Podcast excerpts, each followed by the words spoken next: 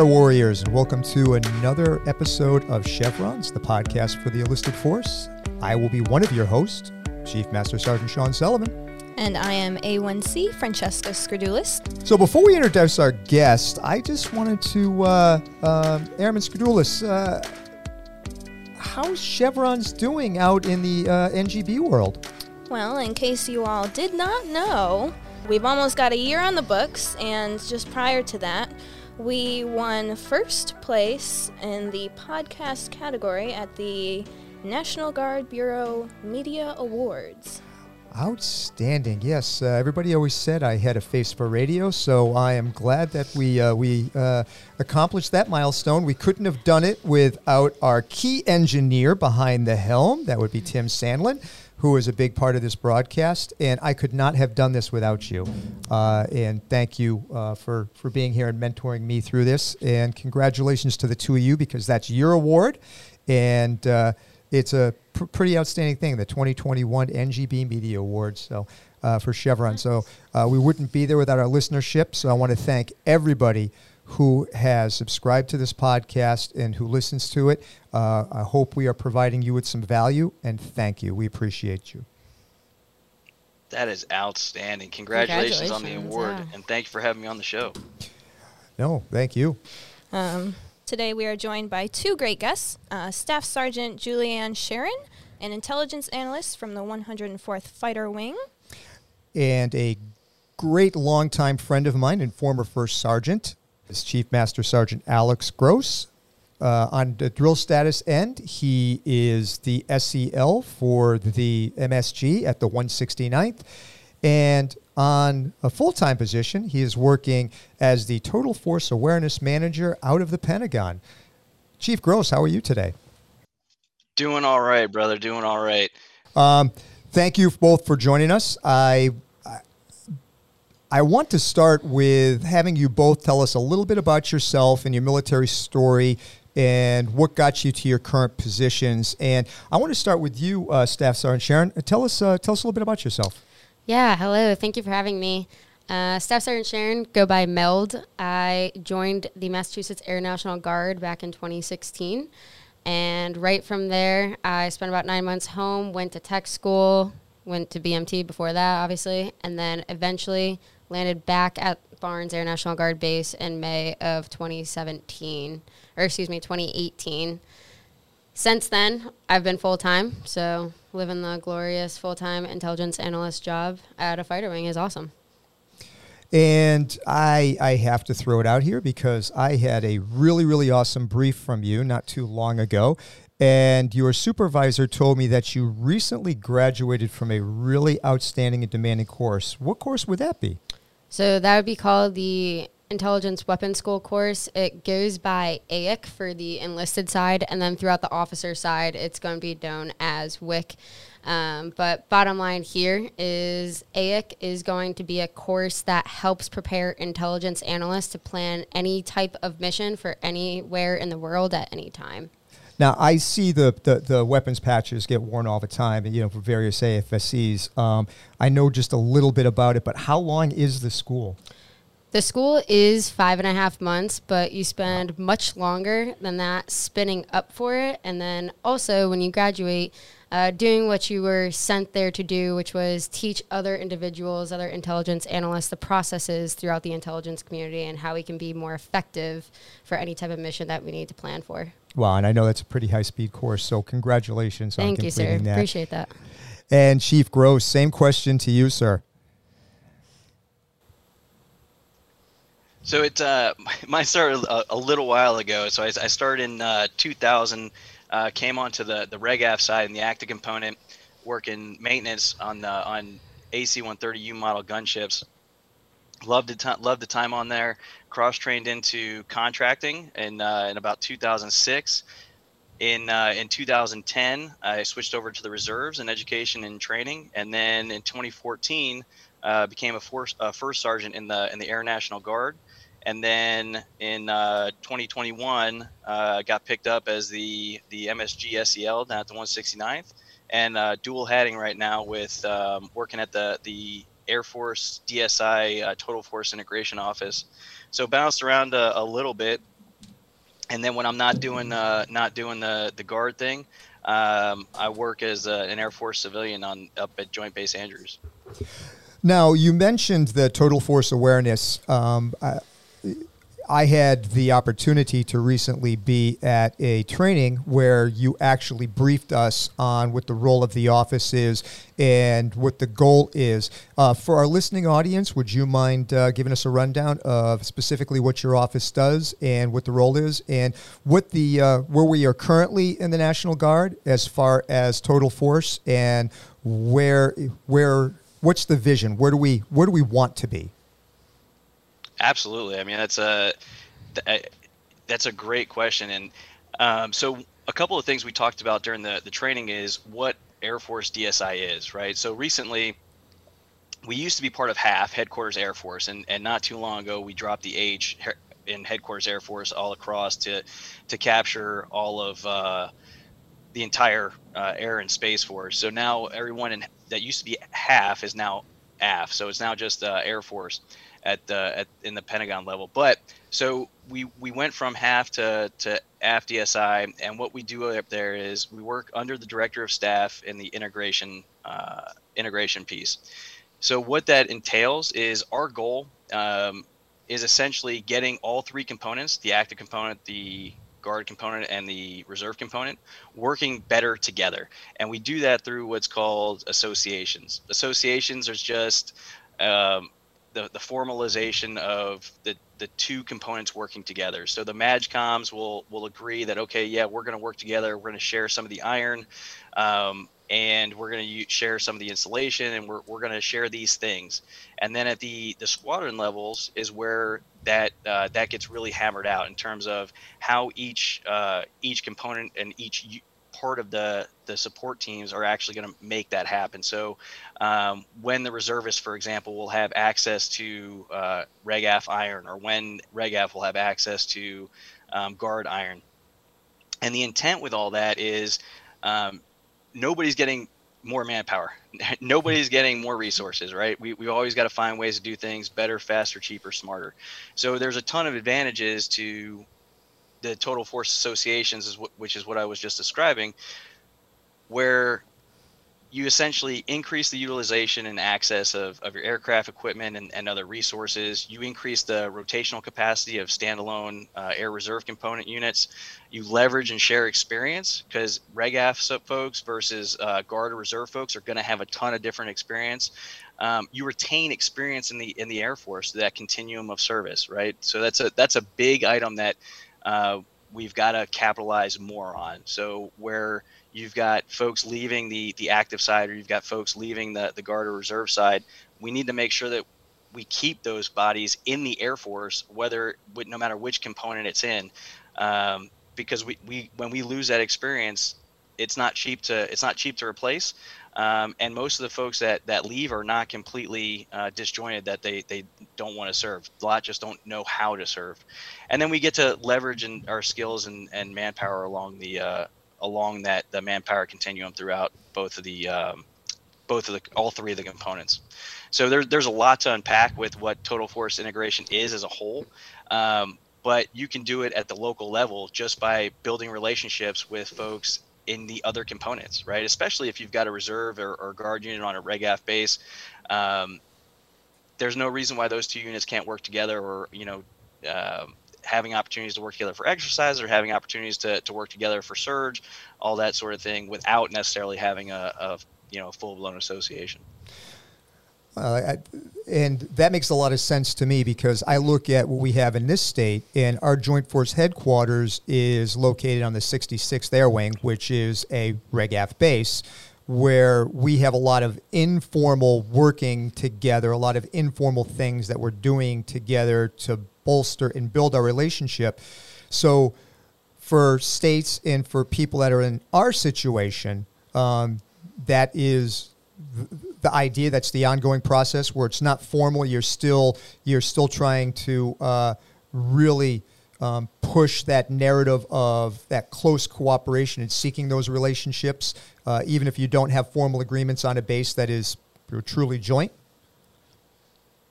absolutely i mean that that's where you know, I would make the argument that you're better suited to to try it out at the the lower levels than try and force it down, right? It, the minute you try and force these things, you start to you start to see a lot of pushback. But where you find opportunities for, for example, in the Intel community, right? So even even um, with what uh, Sergeant Sharon with with what you're doing, there's probably opportunities that you can share. Um, you can get trained by other Intel units, or you can train other Intel units. Have them come to, to you, and you go to them to to work together. Um, especially where you might not necessarily touch every single type of and forgive me because I'm not that smart on intelligence. I think that, that goes without saying, right? I'm not that intelligent on intelligence, but um, but there are definitely some opportunities where um, you can probably work with other components and see how they're doing intel or even other units within within your state. And so the whole purpose is is to get people away from that mentality of no, this is my mission and, and I'm the only one who can do this mission and we're we're special um, to where they they kind of isolate themselves uh, and then to the to the detriment of the mission. The whole the whole purpose of, of integrating is to continue pushing the mission forward and finding better, faster, cheaper ways of doing things. And I know this initiative is specifically designed around the three components, you know, of air. Um, but uh, have you in your travels how have you seen this working with other joint components on joint bases such as we have a joint base here on cape cod where we have coast guard and army or just how it's working in the national guard between the air and army components? Um, are you still tracking best practices on that? Because again it's it's as a as a total entity as in a total in my opinion a total implement of of of the military arm that all the branches need to start working more closely and sharing assets. So, any best practices or anything you're picking up on uh, on that from around the spectrum? Well, so we focus primarily on the, the three components within the air side. There is a, a joint um, integration arm that's actually up at OSD, and they're the ones who handle the stuff where getting the the you know reg or, or uh, the active component on the Army, the active component on the Marines, and whatnot, working together with the active components on on other the other uh, the other uh, services or the the Guard or Reserve, getting them to work uh, work better together.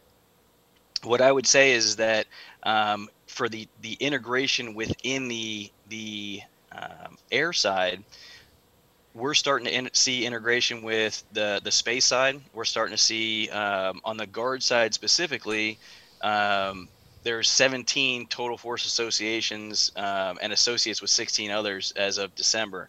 So we're seeing that uh, more and more, and we're seeing more interest on it. So I recently got back from the wing commanders course um, and got to talk to a few wing commanders, a few group commanders, and a few SELs. Uh, and a lot of them love the idea of total force integration. This this has been an initiative since I want to say 2007, um, and really started getting more steam. Uh, I would say around the, the 2015 timeframe as um, resources become depleted. So there's there's a famous quote out there: "We're out of money, so we we've got to start thinking."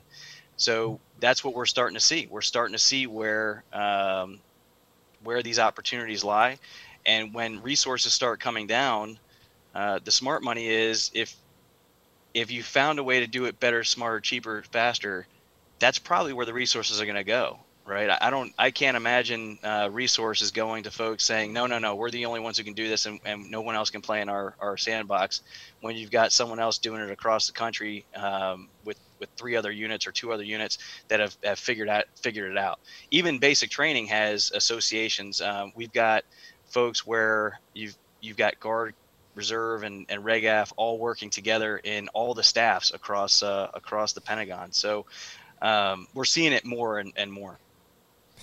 And thank you, Alex. I, I, know we spent a lot of time on this, but I think I, uh, it's important for our listeners to understand what it is that your office does and to open up more awareness to it. And I know that you've been working diligently on that at uh, various trainings and, like you said, the squadron officers courses. But I, I want to switch gears and go back to uh, Staff Sergeant Sharon. Uh, a day in the life of an intel analyst over the last 53 days. How has that affected you? I mean, uh, I'm sure that there's been a Yeah. You, you, you're working hard, and there's a lot that you can't share with us that you're doing on the intel end. But what's a life in the day like for you now? Yeah, so uh, obviously we're a, a 15C squadron, so we are only an air-to-air unit out on the western side of Massachusetts. But our pilots, as well as the entire wing, are deeply concerned with what is going on over in EUCOM, and moreover, if it would actually affect us going forward in our operations. So a lot of what we do in the intel shop is getting everyone and I mean everyone, I mean the entire wing, spun up on the current events that are happening between Russia and Ukraine and making sure that everyone is aware of uh, what this means in terms of the United States military and the DoD and us who support the overarching initiative of being in the military. So, yeah. Um, I did want to ask you, Sergeant Sharon. Um, you mentioned the weapons course. Um, and the point of it is that you learn how to like plan missions. There's a multitude of things that come out of weapons school, and that is a big factor of going to weapons school is understanding how the entire Air Force actually integrates, not just me looking at an F-15C and an F-15C only, but looking at other mission design series or other types of aircraft, even our ground personnel, thinking about our Army units that are helping to support us in any type of operation that we need to do. So integration is a huge aspect, but a lot of weapon school also focuses focuses on instructorship and the ability to teach various concepts to other intelligence analysts or even anyone in the military. You could have a commander uh, that's not even an intelligence analyst. He may be coming from maintenance, asking about a certain topic, and being a weapons instructor, we're actually supposed to effectively teach the concepts that they're asking so that they have a full understanding of what they're asking. Wow. That's that's big stuff right there. yes, I, I, I, I, love when, you know, I, I see a staff sergeant and you're uh, you're still in your first enlistment term? Yes, sir. Wow. Mm. A weapons school graduate. You are handling material and doing briefings at the highest level you're already thinking about total force integration concepts and you're in your fourth or fifth year in the military, correct? Yes, sir. This is I, where else on earth can you get this kind of development and and and this kind of the way we are empowering our airmen at the lowest level. It I I love it. this is just some outstanding stuff. I, I got to tell you, I, I, completely agree. That's uh, that's that's impressive. I mean, you are you are providing the intelligence for, you know, our, our flyers to go and execute the the mission, and you're taking that, uh, synthesizing it, and getting it out to folks that are going and, and executing the mission. And you're on your first enlistment is is just uh, it that is that is absolutely amazing. I, I am impressed for to be sure. Thank you, appreciate that. And I love stories of you know when when when airmen at all levels step out of their comfort zone and do something.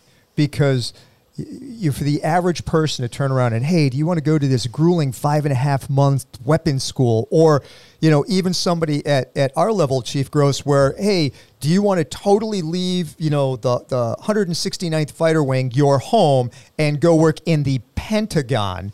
And you know that the, the big, scary building, the Pentagon, you know, and oh my God, you know, it just sounds so formidable.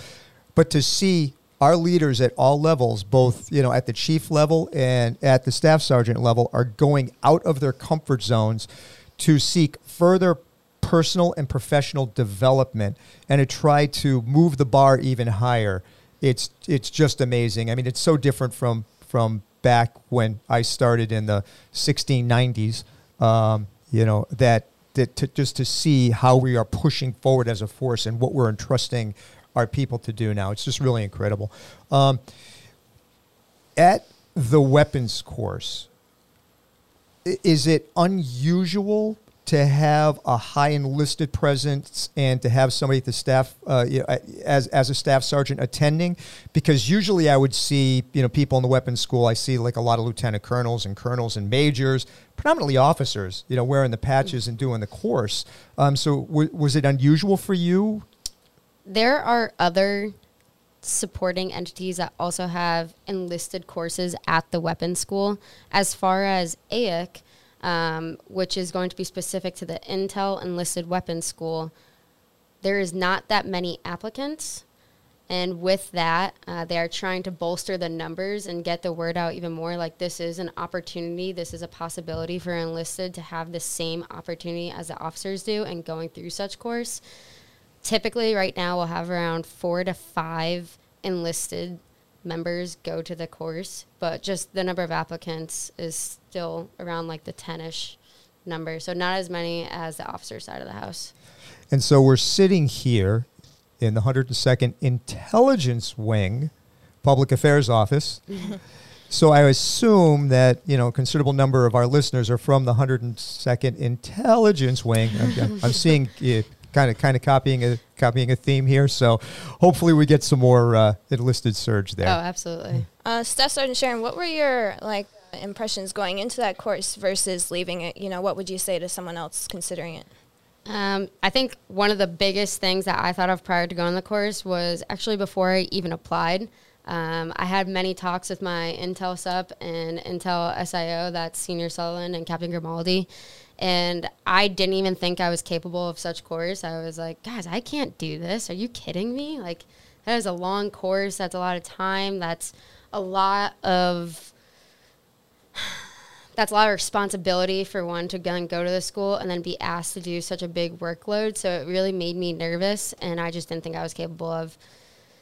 I ended up applying. I was like, I'm gonna do this. It was during COVID year, and I was like, what's the worst I do? They tell me no. Sounds good. Just keep trying. We'll figure it out. I ended up going to the course, still obviously very scared. I'm driving cross country, being like, oh, I don't want to let anyone down. I don't want to be a failure to anyone. Going through the course, you don't think about that of course, it's always going to be in the back of your mind, but your intent or your goal is just whatever is next on the event list that you have to achieve. And then you're just head down, uh, skulls up in regards to just figuring out the next task that you need to do. And then you get through the five and a half months. Doesn't go by in a blink of an eye, but on graduation night, you're like, holy wow, I cannot believe I did such a thing. So I'd highly recommend anyone who is even remotely interested in it, don't be. Uh, I don't want to say don't be nervous because I was nervous, but don't let failure stop you from applying to this course because it does change you. Now, as far as changes are concerned, from before you came into the military to where you are now, outside of I just I'm talking about like as, as a whole person concept. Mm-hmm. Have you feel do you feel that your time that you've spent so far in the Air National Guard has helped develop you outside of the guard, like as a person, as uh, you know, uh, in, in, any way, um, has it helped prepare you uh, in life as to be a better anything, everything? That's a great question. Absolutely. Um, a biggest thing about being an intelligence analyst is your critical thinking skills and your problem solving skills. So I would like to thank, you know, our Intel shop back home. I'm sure the Intel wing here, whenever we get addressed a problem, we're not looking for like the easy button solution in regards to how to solve the problem. We're thinking of a complex, you know, could be tactical problem that we're now trying to solve. And we're not only just thinking of how to solve it in that moment, but then the secondary and tertiary effects so that we make sure that our decision is going to be sound in whatever that we need to make and it makes sense for what we are trying to achieve and whatever that may be. So critical thinking and then problem solving is definitely high up there, but personally for me, it's going to be how to tackle big tactical problems. And that's because a lot of people just look at a problem and like, oh my God, like that's a lot of things that we're going to have to work through. Like, I don't know if we can do it, guys. Whereas how I perceive that tactical problem is, all right, looks like we got to take step by step until we eventually achieve or solve that tactical problem. And when you take it in bite sized chunks, it ends up feeding into the holistic picture, which means you come out stronger and better on the other end. So that's how I think through. I, I, say it all the time, and you know, in, enlisted professional development doesn't just create better airmen; it creates better people. And Chief Gross, kind of the same question, but you have a lot more time in the military than uh, Staff Sergeant Sharon. So, how has the worth of staying in the military changed for you over the years? And, and what, what values have you taken out of your time? Your, your got to be over 20 years now in the military. That's that's a good question. Uh, before I jump into that, I, I want to touch on something that that Sergeant Sharon said uh, regarding you know how daunting going to weapons school was, and how you kind of just said, you know what, I'm going to push forward. I'm, I'm going to do it anyway and see what happens. That's huge, right? That that is, um, and it goes into the goes into what you were talking about, or the question that you just asked, Sully, is, you know, just showing up and and and putting your name in the hat and and being required to be told no is a massive um, boon to your career. It, it, it can benefit you in so many ways. Um, and if and if your peers were to do the same, everybody would be moving moving forward in, in such a, a, a not necessarily as quickly, but certainly in uh, moving forward in their in their careers. Because so many times I talk to airmen that are not pushing as because they're afraid. They're they're they're feared whether it's NCOA or ALS or senior NCOA, they don't even want to push forward with that because they're they're afraid. And I think that just that mentality of I'm going to go after it and uh, and see what happens works uh, works wonders. I have a, a buddy of mine who who would tell me, hey, uh, mentor of mine when I was a, a, a master and a senior master, and would tell me, look, proceed until apprehended. Just do the just do what you need to get done. proceed until apprehended. Like um, and and my current boss says uh, bias towards action, which is a much more polished version of uh, of proceed until apprehended. So uh, basically, what I'm getting at is a long way of saying that bias towards action will only help to benefit you in your career and, and serves as an example to uh, to even you know folks that are that are later in their career like like myself. So good on you, and that's a that's a the right mentality to, to continue your career. Um, for me, in terms of you know what's kept me in is uh, impact, right? Being able to continue my impact. So I was never um, the type that to say I'm I'm staying until you know they they kick me out, dragging and screaming. You know, I was always uh, I'll continue going until it's either not fun or I'm not impactful. So as long as those two things are are there, um, then it's it's it's time for me to continue on. If if one of those things falls off, it's time for me to go to the house and, and let someone else uh, pick up the ball and, and run with it. Because the last thing I want to do is uh, is slow down the the momentum of of the force. in terms of values that I've learned along the way, I mean, I mean, it's made me a better person in, in a number of different ways. It's it's helped me grow and, and understand perspective in, in a lot of different ways. So, you know, any any of my deployments, you go out there, you see, you know, how good we've got it. You know, it, it gives you a, a, huge perspective, but it also lets you see in terms of, you know, you go out and you see some of the, the things that are going right, and then you see some of the things that are that are going wrong, and you're you're thinking, man, this this can't be how how we we operate, right? But it it helps you recognize the fact that there is no uh, Oz behind the the curtain running everything, right? There is no um, grand plan in terms of oh there's there's three people running the entire air force. That, that's not how it works. Mm-hmm. it works by each one of us executing our mission and finding ways of doing things better. It works because we all take when you take ownership of of your your job that's what makes the the Air Force function. That's what makes us uh, the best Air Force in the world. Is the is the responsibility and sort of sharing your primary example is a responsibility that we place on our NCO Corps. Um, that's what makes us the the best Air Force in the world. That's how our um, some of our our sister services are, are, are our our state partnerships that's one of the things they, they love about how the air force executes is our, our nco corps um, and that's some of those are some of the values that I've taken with me in terms of um, just taking ownership and executing where where you can execute and and just having some perspective in terms of what it is that we do on the on the global stage. We don't always do it right, but um, we always we always are working towards that. So um, a big thing for me is, you know, I don't need it perfect right now, but I do need it better tomorrow. So as long as I can keep getting better and we can keep executing it at a better rate, then we're moving in the right direction. One key thing that you said there that should resonate to all, all airmen, and that is to take ownership of, of your job. And one of the saddest things I, I think I see when I walk through uh, not, not just the wings in this state, but I, I now have the opportunity to visit a great number of wings in a lot of different states. And I always seek out, um, you know, younger airmen, uh, you know, the, the E5 and below tier generally, because I want to know how they feel. You know, they're, they're, they're our heartbeat. And it's so sad when I get that, hey, what do you do? And they start the term with the I'm just a. You know, what do you do in your military career? Well, I'm just a, you know, you you pick the job X, Y, or Z. And it, it makes me sad because if you were not part of the greatest air air force in the world, and I know we are contested now with, with China, but I still consider us the greatest air superiority power in the world. If you were not valuable you would not be here. If we did not need you, we would not be here. We need you, all airmen, to take ownership of their job, no matter what it is. And you're not a justa, you are an air warrior. That is what your primary job, duty, and functionality is. Whether you're an intel analyst or whether you're the SEL um, or you're the state command chief or you're a PA person, we need all of you.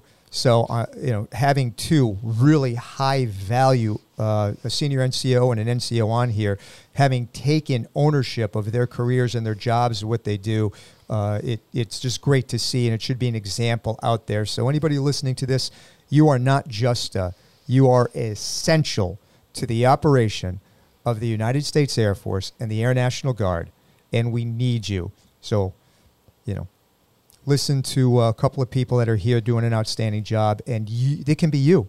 It doesn't matter what your job is; it can be you as well. So, sorry, I had to get on my soapbox uh, as the state command chief there for a minute, but that uh, uh, it's something I, I, truly believe in, and that's why um, I, I, think we are the best because we have so many people try to seek out the best of themselves. Um, you don't end up seeking out the best in yourself without having a couple of mentors along the way. And Staff Sergeant Sharon, you, you started mentioning some people, but uh, do you have uh, any people along the way that have really helped you on your path to success and motivated you? And do you have anybody that you are now doing the same for and paying it back, paying it forward? Yeah, I do have a lot of people uh, to thank, especially for where I am here today, because without them, there'd be no way I'd be sitting right here right now and a lot of them has to deal with the Barnes family. Um, I could name a few, but to be honest, sir, the entire Barnes fighter wing, we are one big family, and I can go to plentiful of people on that base for different reasons, asking for different types of advice, and they're the ones who absolutely really helped me. And then specifically calling out our Intel shop. Um, I always tell everyone that asks me, I am very blessed with my leadership and the shop that I'm in we work very hard and we also have a lot of events that bring up morale to bring us closer together like a, a family. So i'm very appreciative of all of them and they they know that. I say it all the time because i get kind of annoying about that. But anyways um, as far as uh, mentoring people what we do, especially graduating from weapons school, is we want people to achieve what they think they're unable to achieve and we do that through various spin events or even just mentoring on the side for helping them with whatever it may be, whether it's going to be family or if it's going to be work or personal life. Um, so, an example of that, sir, just a little bit more on the weapons school side, is last week I was over in Kansas. Kansas Guard unit, and what I did over there was a weapons school spin up event for the individuals in the Guard that wish to go to weapons school in the future. And what we did there was we took a lot of instruction, uh, we taught a lot of different concepts, and then we also gave a lot of tips and tricks and advice in regards to those who do wish to apply in the future. So definitely a lot of mentoring through that and learning through those type of events, which is why I really enjoy going out there and doing what I can to pay back uh, not just the rustic, the 19th Weapons Squadron community, but also the intelligence community because we need every asset of the intel community. I don't care if you're just a fighter intel, I don't care if you're only a DGS intel. We all eventually work together to get the job done. Absolutely. One team. Chief Gross, same question to you, sir. Uh, key mentors, and uh, I, I, I, I personally, I know you. I know how many people you're mentoring, including this uh, state command chief over in Massachusetts who's always calling you for advices. But uh, what, what were some of your key mentors? so uh, I, I, appreciate that. I certainly appreciate the kind words.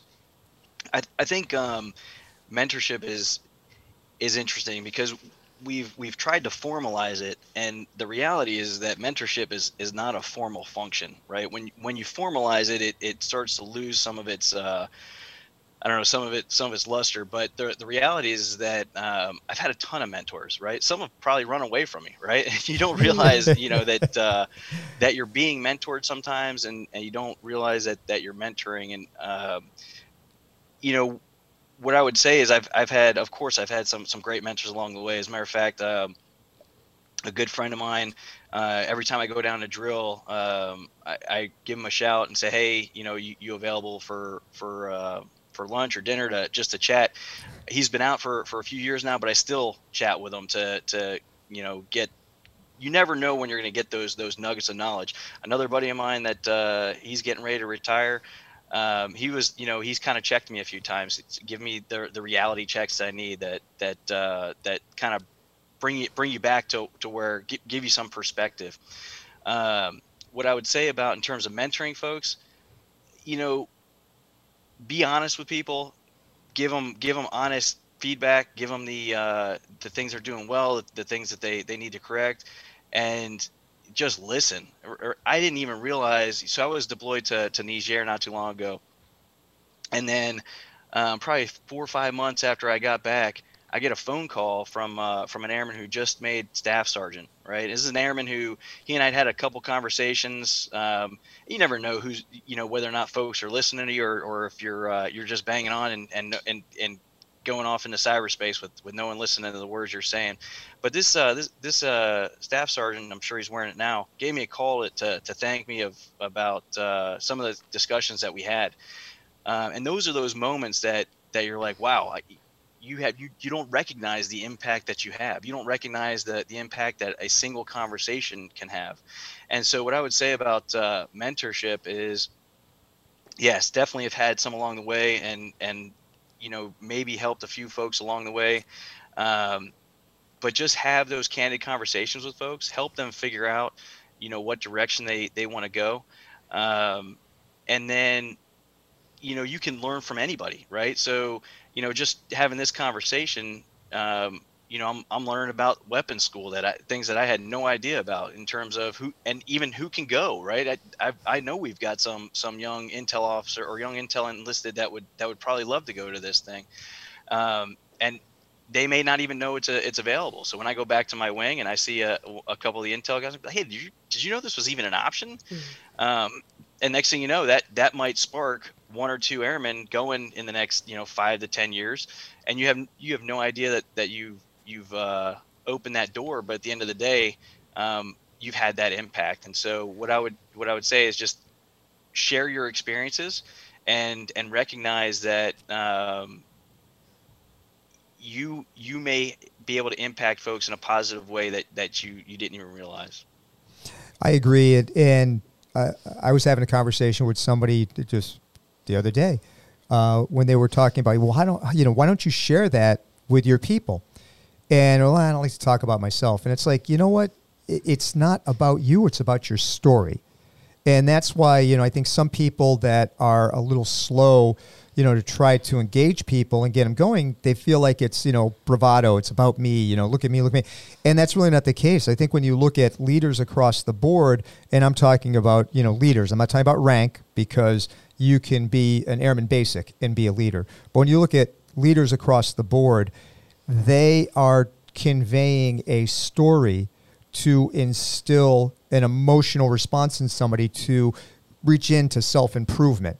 And it's not about them. So if you're out there and you're listening and you know people and you want to share with them and help motivate them and get them to the next level, it's not about you. It's about your story. And you never know when that story or that little tidbit of information you have can help somebody and get them over to the next level and get them into a weapons school or get them to go really outside the box and, and, and try this really cool assignment in the Pentagon or become a public affairs uh, person and jump in behind a microphone.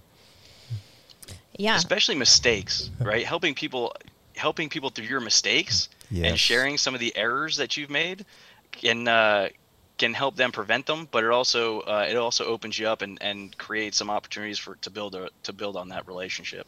Oh, and and people are sometimes unwilling to sh- share failure, and that is one thing I'm totally opposed to. I will tell anybody openly about my failures because you learn more about yourself when you fail at something and recover and and you know re-level your wings. It's it's why pilots all the time you know, they, they always practice all these recoveries from all these catastrophic things that that happen in an aircraft, and it's it's how you recover.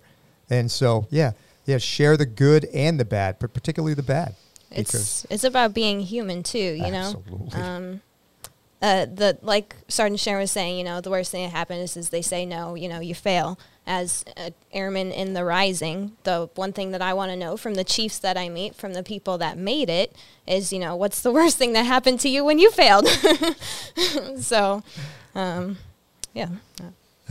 If, and and I, I I think that uh, you know Chief Gross and I could both say what's the worst thing that happened. We learned from it, recovered, and that took two two steps forward after that. Yeah, definitely.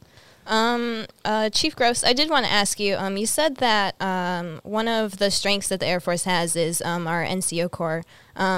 When we're looking at uh, joint force integration, um, component integration within the Air Force, um, what are some of the strengths that each of our components have um, that we're really benefiting from when we um, when we meet with those with those other groups? We do some joint activities. Those total force associations get together and make things happen.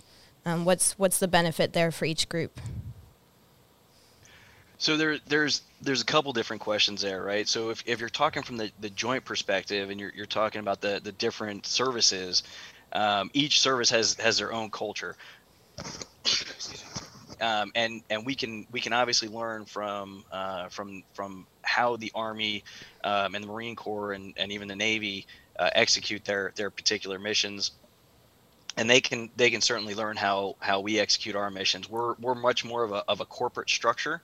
Um, we are much more open to um, dissent in in the proper uh, and um, in, in the proper way and, and in the uh, tactful uh, tactful way, whereas they not not not as much depending on the the, the career field. From the total force perspective within the within the Air Force across the three components, each component has their own culture to be sure. So having been part of the the active component, the, the reserve component, and the guard component, I can tell you that each component, each one executes their mission in somewhat different ways, right? They, they each have a, a different perspective. The, the RegAF tends to be a, a younger crew, a younger group, right? Um, whereas the reserve and the guard tend to be a little bit more, uh, a little bit have a little bit more experience, uh, a little bit more age behind them. Especially the the guard, I would say, is probably without seeing the statistics, I would guess that uh, the average age is would probably be from from low to high, the active, the reserve, and and the guard components. Um, and what I would say is that each component learns quite a bit from each other. So when I was RegAF, I tended to think that the reserve component and the guard component because they only work 39 days a year, were not good at what they did. What I failed to understand was that they are probably doing it on the commercial side. And something that Chief Brown brought up during our, our total uh, force uh, integration symposium is each reserve and guard airmen are by definition multifaceted because they're coming in they're doing a job in the in the guard or reserve and they're doing a job on the the civilian side. A lot of times it's it's they're similar but i can tell you law enforcement on the military side and and Sully correct if i'm wrong law enforcement on the military side is very different than the than the civilian side. Oh yeah. so you're coming in so you're coming in with two very different experiences in one person. So you're getting two perspectives from one person, which is which is huge. The the RegAF stays very focused on what their mission set is, um, you know, day in and day day out. For the Guard and Reserve, especially the traditionals, when they're doing that job on the civilian side, a lot of times they're finding the the best practices, the best way of, of doing of doing business. And for an HVAC professional, for for example, right? You've got the um, folks that are doing out the air conditioning and, and heating, ventilation, and air conditioning. You know, for the Air Force, and you've got on the on the side they're doing it for um, the commercial sector. Well, guess who is doing it probably better, faster, cheaper, and smarter? Who guess who's get learning the the best ways of doing business, the the the, the most current ways of, of executing, you know, HVAC repair. That's those, those are the folks that are doing on the civilian side. They come in, they bring it into the to the um, for their their drill. They they're working with a, a RegAF association. They're able to bring that experience and show, hey, this is a, a better way of, of doing business.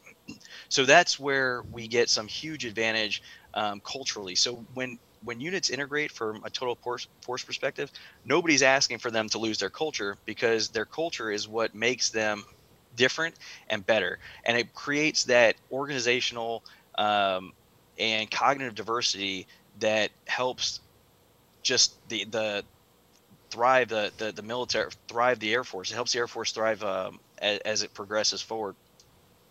Because we are at the lowest manpower we've ever been and we're not going to see that go up anytime in the in the near future. So, um, how are we going to be able to continue to, to execute this the mission and execute the the the Air Force mission, the the national defense strategy at the the highest levels with lower and lower manpower? We have to we we integrate right. We we diversify our, our thought. We diversify our um, means of doing things, and that helps us find the the best and um, the best and, and most effective ways of executing the mission. Awesome, thank you, Chief. I'm just going to have one one final question, and uh, that that's just what are your final thoughts? I each person here, we've been asking all the questions. I mean, what would you like to add, uh, Sergeant Shannon, to anything that, that we've covered today? Would you like to add anything? Anything else you'd like to tell us? Um, I would like to share my favorite quote or concept, if you will. Uh, it's something that I think about a lot, and I think I can apply it to almost anything I do in life, whether it's military, civilian, physical fitness, anything that it may be. And that quote is playing to win versus playing to not lose. Um, I love that quote because on the playing to win side, what you're doing is you have to be aggressive. You have to be proactive. You know, think two, three steps ahead of whatever you're trying to do. Um, you're doing whatever it takes to achieve your ultimate end goal. Versus playing to not lose is a concept that essentially saying you're going to do the bare minimum to pass whatever task that it may be. You're going to be reactive. Uh, you're not going to have a great attitude in regards to whatever you're trying to achieve. And when you really start reading into that concept online, which I've done a lot of research on, uh, it really just goes to show the type of human that you want to be, not just in the military, but in life itself. Um, you want to be the people that people go. You want to be the person that people go to in terms of advice, saying, "Hey, how do I solve this problem? Hey, what do I do with this assignment?" You want them to come to you for anything. You don't want them to be intimidated by you, and you want to make sure that uh, you have good approachability and humility skills because those are really important factors um, in any type of scenario that may come across wherever you are in life. Wow. Uh, we can almost mic drop there. Right, that's, that's exactly that was, was outstanding. I like that, and it, it, it's so apropos because I don't know how many times we've watched a sports team, and you see it all the time. They have momentum, they have drive, they're being successful, and then they start playing to not lose. And what inevitably happens, they end up, you know, whittling away at their advantage. So it, to take that and applying it to, to self and to you know the, the whole person concept, etc that was was pretty outstanding. Uh, Chief Gross, you got to follow that up. Yeah, that's that's a, a, tough discussion point to follow, to be sure. I mean, uh, I, I, completely agree with, with that sentiment. Um, first, I, I just like to say, hey, thank you very much for for, for having me on. Um, a great opportunity to, to discuss some of these these topics. What I would say, um, final thought would be, um, you know, on the line of quotes is luck is what happens when opportunity meets preparation. So where that comes in is get to where you continue prepping your yourself as you move forward, whether it's your career, whether it's for your, your job, whatever it's for. Um, just being prepared so that when the next opportunity comes, you're able to to, to jump on it. The other thing I would mention is when General Brown speaks, he he tends to to talk about one particular moment where he was um, he was you know out in doing doing his thing internationally, and uh, he realized that you know some of the discussion points um, that he was really in the know about were more localized. So he likes to say uh, less Sports Illustrated and more Economist. And so what I would tell, how I would apply that to to the enlisted force to be sure is be smart on current events, be smart on world events, um, be smart on what's going on locally, but um, understand what's going on uh, internationally so that you have a, a, better perspective of, of what's going on.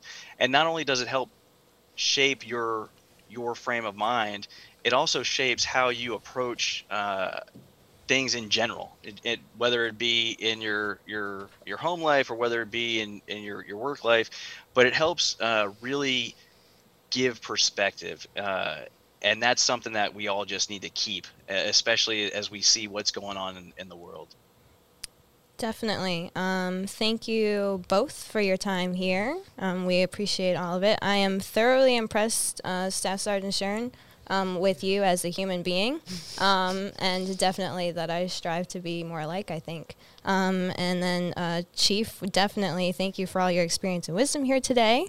Um, I would like to put out there um, we are co located um, with the Space Force here on Cape Cod, um, and one of the Sergeant, Sergeant Floyd, is organizing. Um, uh, an esports tournament um, for all military active uh, reserve guard space force army everybody's invited and you can get information for that with your first sergeants or um, probably the 102nd Intelligence Wing's social media. And Sergeant Floyd was a guest here on Chevron several episodes back, and uh, another outstanding leader that we have uh, in our armed forces. And uh, in closing, I just wanted to again thank both of you uh, for being here. Uh, it, the, the, the coolest thing about uh, Chevron's podcast is that when we reach out and we just, you know, we grab a senior enlisted person and then we grab an E5 or below and we bring them on here and we get their perspective. And it is just there there is no other than than than you know the gap in in where you are in your career and your level of responsibility there is no gap that I see whatsoever in the in the in in the, the, the knowledge and the skills and the ability and the competencies as airmen of the people we bring on here. Now, there's there's differences in roles and responsibilities, and there's your different paths of your career. But it's just so outstanding to have a, a, a staff sergeant of your caliber and a chief of Chief Gross's caliber on here. And then when you think back and you look at it, it's like you guys are unique, but at the same time, you're you're not unique you're representative of the culture you are unique as individuals but you are representing how good our non-commissioned officer corps is in the United States Air Force. And I just really appreciate the time that you both spent with us. Learned a lot from both of you. I feel like I've got two new mentors. Uh, I am just so excited about being back up in Barnes next RSD because I get to come in, uh, pop in, and hang out with you again. Yes, sir. And uh, see some more Barnstormers. And Chief Gross, I know that our paths are going to cross many, many more times over the years. And uh, every time I spend a moment with you, I walk away richer. So thank you, sir. I appreciate you. Thanks so much.